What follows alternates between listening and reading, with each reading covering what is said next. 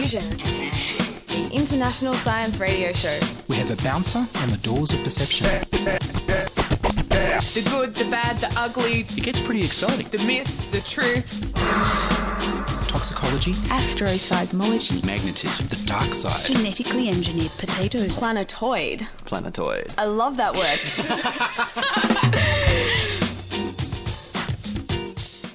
Hello and welcome to Diffusion. Sit back and relax while we inject weird and wonderful science directly into your brain. I'm Ian Wolfe. On this edition, stem cells for ailing hearts. But first up, here's the news.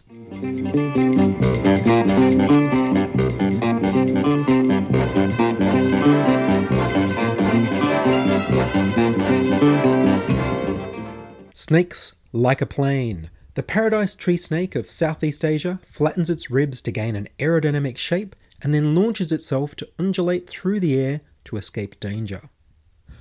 Biomechanical researchers from Virginia Tech in the US tested the snake's aerodynamics with a plastic model in a water tunnel, highlighting the flow patterns by laser. They were surprised to find that the snake's flight shape is actually very aerodynamic, even if it doesn't look that way. The paradise tree snake is one of 5 gliding snake species. They're able to glide up to 30 metres. There are also gliding lizards, frogs and squid. Their results were published in the Journal of Experimental Biology in a paper titled Aerodynamics of the Flying Snake, Chrysopelea paradisi, How a Bluff Body Cross-Sectional Shape Contributes to Gliding Performance. Worryingly, the research was partly funded by the Defence Advanced Research Projects Agency, DARPA.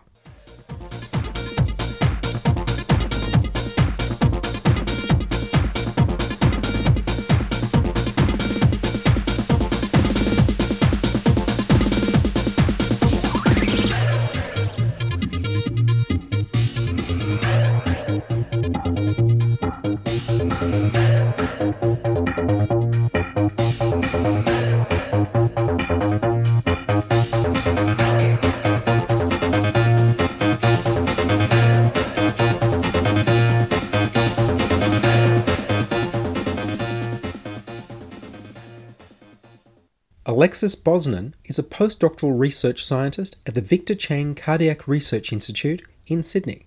She spoke to me about creating stem cells from skin to study inherited heart diseases. Basically, the outline of my project here at the Victor Chang is to work with congenital heart disease patients. And we work on a particular disease which is specifically affecting not too many children, but enough to make it quite a severe disease. It's called hyperplastic left heart.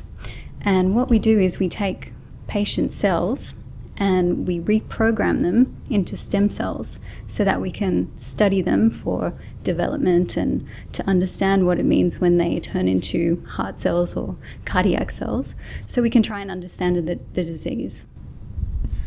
So you're taking cells from the patients and you're turning them into stem cells and then growing them into the sort of cells that they have problems with when they grow up.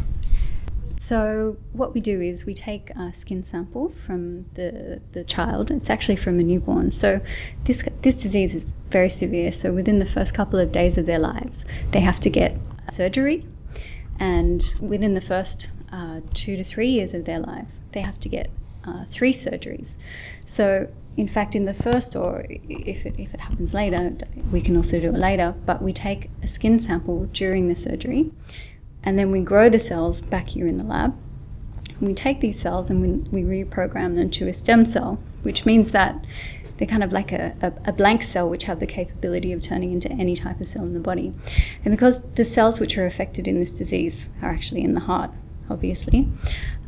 So what we want to do is not only create cardiomyocytes, which are the heart, the muscle cells of the heart, the cells that actually beat, we want to also understand what happens during development. So the great thing about these stem cells is that they start from the earliest point of development, and we have the ability to study them all down the developmental path. So not only in the stem cell state, but also in what we call a progenitor state, which is a precursor to the heart. So we look at the progenitors, and then we also look at the heart cells themselves, the beating cardiomyocytes. But we can also look at other cells in the heart, because the heart isn't just made up of beating cardiomyocytes. It's made up of other cell types like smooth muscle, blood vessels, and things like this. So it also gives us the opportunity to look at the other cells of the heart, because we don't really understand the disease yet and how it forms or how it develops. So that's one great ability of using these cell types. And to make these cells into stem cells, what do you have to do? So it's quite a cool technique, actually. Actually in 2006, a researcher in Japan named Shinya Yamanaka figured out that they could turn somatic cells, or some type of cell like adult cell, which is already differentiated or already has its own identity, could turn back the clock into a stem cell, like an embryonic stem cell, but obviously without all the controversy associated with embryo destruction. So he figured out that you could insert some genes which basically tell the cell, hey, revert back to your state as a stem cell. And so how he made these cells was to introduce these 4 particular genes which are associated with pluripotency, and pluripotency is a feature which allows the cells to turn into other types of cells, pluripotent. So they were able to turn these skin cells into these pluripotent cells by inserting these genes using a virus initially. And so that's how they actually reprogram the cells initially. Since then, there's been other techniques to introduce these genes into the cells, but that's mainly the way that people are doing it now. But, you know, maybe we'll talk a little bit more about this later, about the different techniques, but this is the technique that we're using at the moment. So we take a virus, which delivers the genes into the cell, which programs them, or reprograms them into the stem cells. And how long does that take before you've got the cells growing into stem cells? So when we take a skin biopsy, we have to culture these cells, the fibroblasts themselves. That usually takes a couple of weeks. Then after that, we infect the cells with virus. And then usually after they're infected with a virus, it takes about 1 month until we start to see these colonies of cells, or these They look different, because fibroblast or skin cells, when you look under the microscope, they're kind of long and spindly.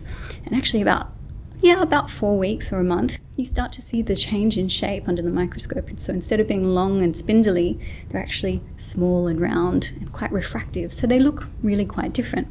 And so when they start to look in this small refractive kind of state, that's when they've taken on a lot of the characteristics of being a stem cell. So from that point on, I would say maybe 3-4 weeks, then you expand in numbers, and then you have more cells to actually do your experiments with.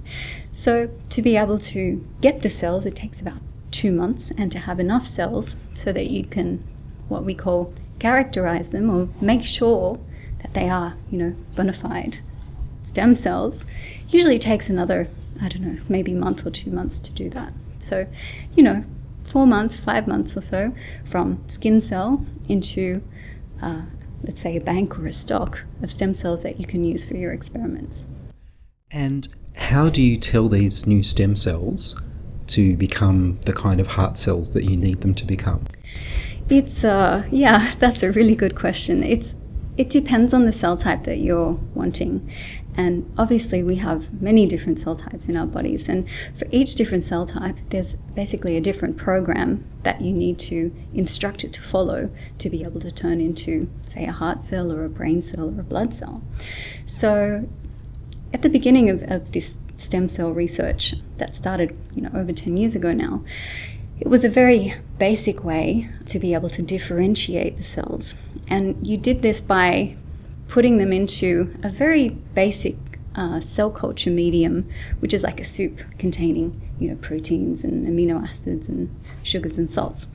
And so at the beginning, you could make basically everything. So you make these things called embryoid bodies, and inside these ball of cells, you would have cells that look like neurons, and cells that look like cardiac cells, and cells that look like blood cells, and, you know, and so forth. And it was kind of rough. And so some people use that technique today and actually grow everything and then sort out the cell types that they want from there. It's a bit rough, but it's a way to do it. Another way to do it, and depending on the cell type or the cell lineage you're looking for, it's actually more difficult than a lot of other cell types to make cardiac cells. And so what, over the years, what people have done is slowly made different techniques using different growth factors, different media components, to be able to directly differentiate down the cardiac lineage. And so at the moment, we're using this different technique, which allows us to kind of improve the direction of the growth and differentiation of these cells to the cardiac lineage. So yeah, it's a matter of just manipulating their environment, manipulating what growth factors they're in contact with or in the medium, and that helps you to make the specific type of cell of interest. And once you've got these heart cells growing the way you need them to grow, what are you learning from them? Well, a lot. I actually went to a talk quite recently from a researcher from Harvard who was also working with these cells. And he was working actually on diabetes.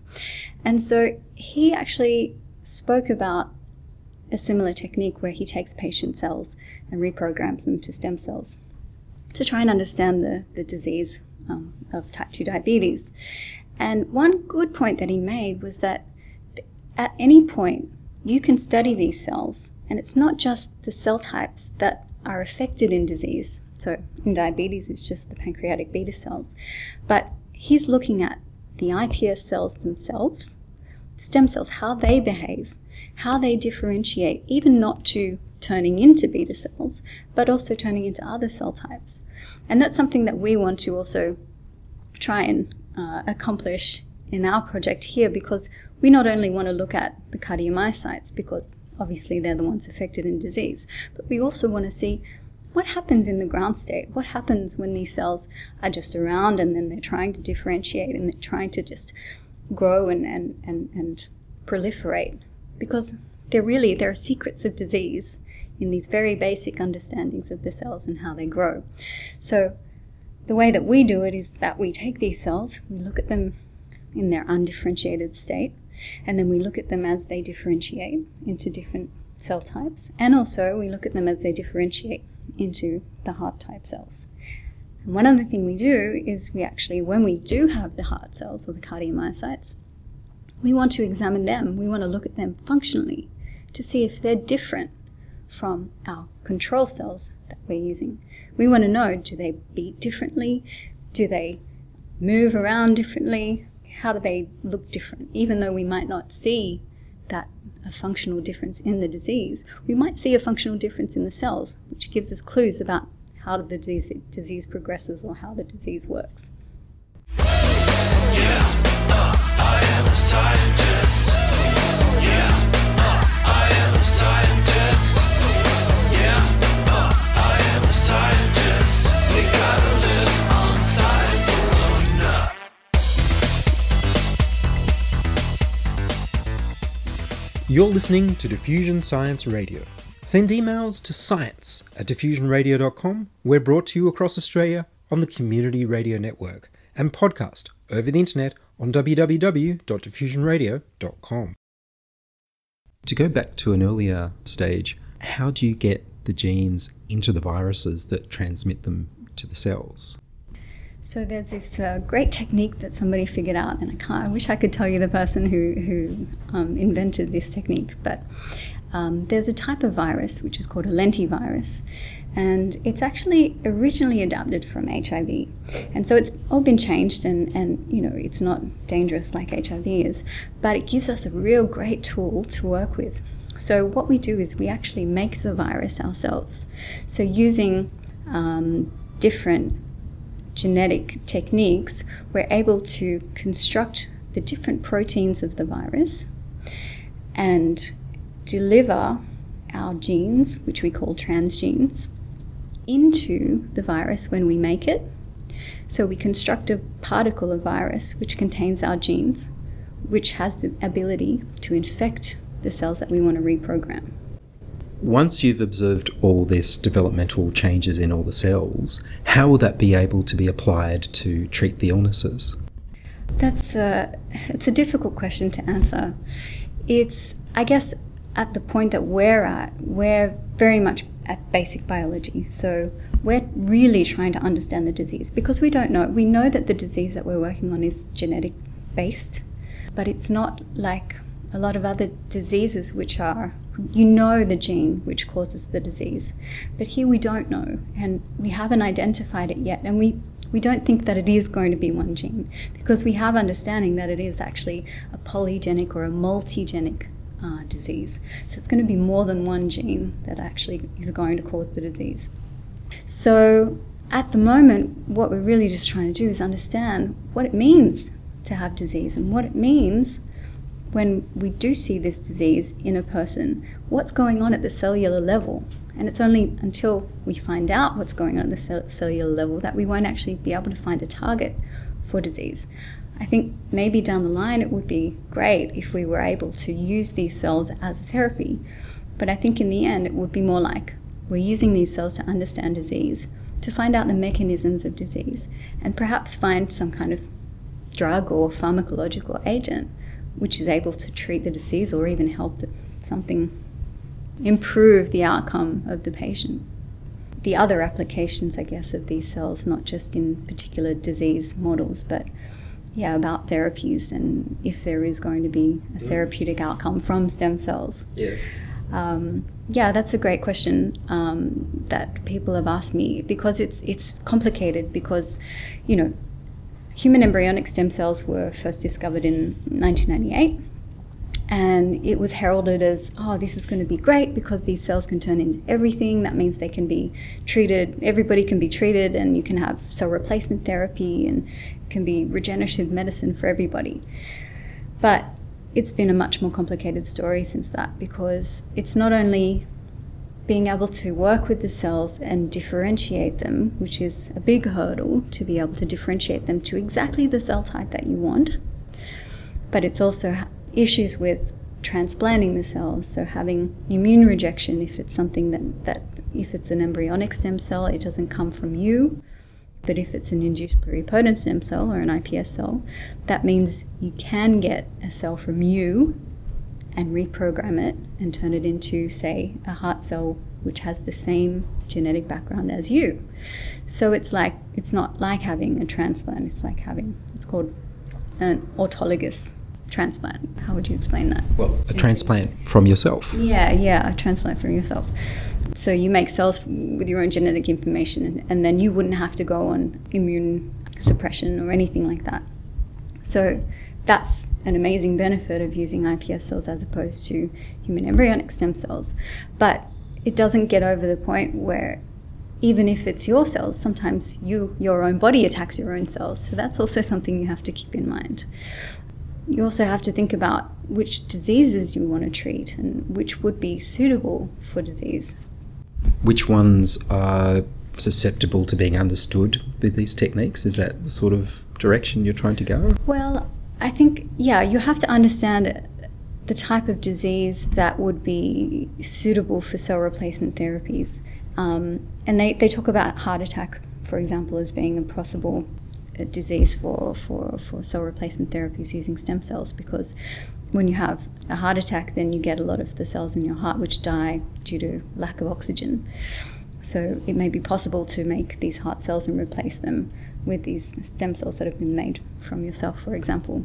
So a lot of people have been looking into that, but also looking at other types of stem cells, as in adult stem cells which already come from your body, from your bone marrow, or already from the resident cardiac stem cells that you have in your heart. So that's something that's actually been in process for quite a long time. But specifically with induced pluripotent stem cells or embryonic stem cells, about 6 or 7 years ago there was a company called Geron, and so they started the first clinical trial using human embryonic stem cells, and this was with patients that had some spinal damage. So what they were trying to do was make these neural types of cells similar to spinal cells, to get them to replace these cells which have been damaged upon injury. And it was a great idea at the time because it was a relatively simple model to use. They could differentiate the cells to these spinal cell types relatively easily. But the problem that they came up against was that it's very, very expensive to actually develop these kinds of things, these stem cell protocols, and also for therapeutic reasons. And they had to go against the FDA to get approvals for all this kind of thing. So in the end, they had to fold because they didn't have enough money to continue the trials. So, you know, even though there's the potential there, there's a lot of hurdles to be able to get to therapy because it is expensive. There are a lot of restrictions on what kind of work you can do because it is obviously dealing with patients and working with human samples. There's obviously, a lot of rules that you have to follow to be able to get there. But in the last year, there has been another company called ACT. I can't remember. I have to check that again. So they're looking into a clinical trial for macular degeneration. So this is more down the neural type side, but this is to do with the eye. So they're doing a trial on using induced pluripotent stem cells for macular degeneration. And I think they're getting to a point where they're very close to putting the cells into patients.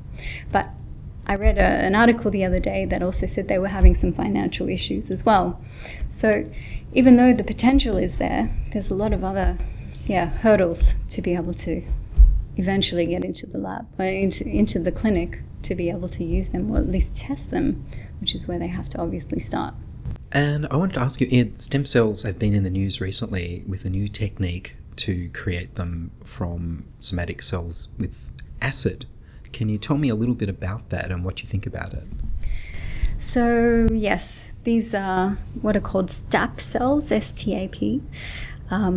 They were recently discovered they're actually only in mouse at the moment, so they haven't been made in or created with human cells, but they were made with mouse cells. And I don't know exactly all the technical details about the study, but what I've read is that they treated these cells, which actually came from blood, and with an acidic solution, or basically they gave them some kind of environment that was a stressful environment for the cells. And their reasoning was that upon stressful conditions, the cells adapt to circumstance, and in this case, they reprogram themselves to be able to respond to the environment that they're in. And so upon these conditions that these researchers used, they were able to induce these cells to reprogram themselves and turn into similar to cells like these iPS cells. And are these STAP cells much different to iPS cells? Well, they claim to be very similar. As I said, it's only been done in mouse cells. I'm not an expert in mouse. I work with human cells. They're similar, but there is quite a difference between those. But as far as I understand, they seem to be quite similar to the iPS cells and what they have seen before. So I guess it would be nice if they are, and it would be a much easier way to reprogram the cells and to make these stem cells available to a lot of other people without having the trouble of going to reprogram them using genes or however you do. So if somebody were to demonstrate that this worked with human cells, how long would it take before you were able to use that in your work? That's a good question. It's always difficult when a new technique comes out, because sometimes you'll try an experiment which has been reported in a publication and it'll work the first time round. Sometimes you'll try it for 6 months and it won't work. So it's hard to say. I'm sorry, I can't be more specific than that. But for example, when I first started working with iPS cells, that was pretty quick. It actually worked really well. We had something happen pretty much the first time we tried it. It's a robust method. It was easily repeatable. Everybody could do it. Maybe not everybody, but it was accessible to many, many researchers all around the world. And it was something that actually was repeatable and obviously repeatable. Some other techniques, maybe not so much. So I guess the proof is in the pudding. When you want to try, then you'll see how long it takes. I'm very happy to be working with stem cells. They're a very powerful tool for science, for research, in many different ways. And it's not just the promise of therapy down the line, but it's the basic understanding of biology and early development, which is really important to understand. And I think people need to realize that it's not just going to be therapies that are the main outcome of this stem cell research, but it's an understanding of biology. And this is something that, you know, these basic biologists really want to know. And I think I'm lucky to be able to work with these cell types and have this powerful tool at our hands. Alexis Bosnan, thank you very much. Thank you. That was Alexis Bosnan, postdoctoral research scientist at the Victor Chang Cardiac Research Institute in Sydney. And that's all from us this week on Diffusion. Would you like to join us? We need more people contributing stories to Diffusion. You can send your contributions, opinions, congratulations, standing ovations, gasps of amazement and helpful suggestions to science@diffusionradio.com. That's science@diffusionradio.com. And please do send me an email so I know you're listening and you'd like to hear more episodes. Please like the Diffusion Science Radio Facebook page and leave a comment. Checking production this week was Charles Willock. I produce Diffusion, which is broadcast around Australia on the Community Radio Network and to Triple H in Hornsby-Kuringai. Diffusion is syndicated on the National Science Foundation's Science 360 internet radio station. Ask your local radio station to broadcast Diffusion. Subscribe to our podcast on the Diffusion website, www.diffusionradio.com. That's www.diffusionradio.com. Diffusion needs funding. The Bank of Ian has no income stream. Please contact me at science@diffusionradio.com if you'd like to sponsor the show, help with applying for grants, or suggest a business model, or look for the donate button on diffusionradio.com to contribute to the costs of producing the podcast. I'm Ian Wolfe. Join us inside your audio device of choice for more science wondering next week on Diffusion Science Radio.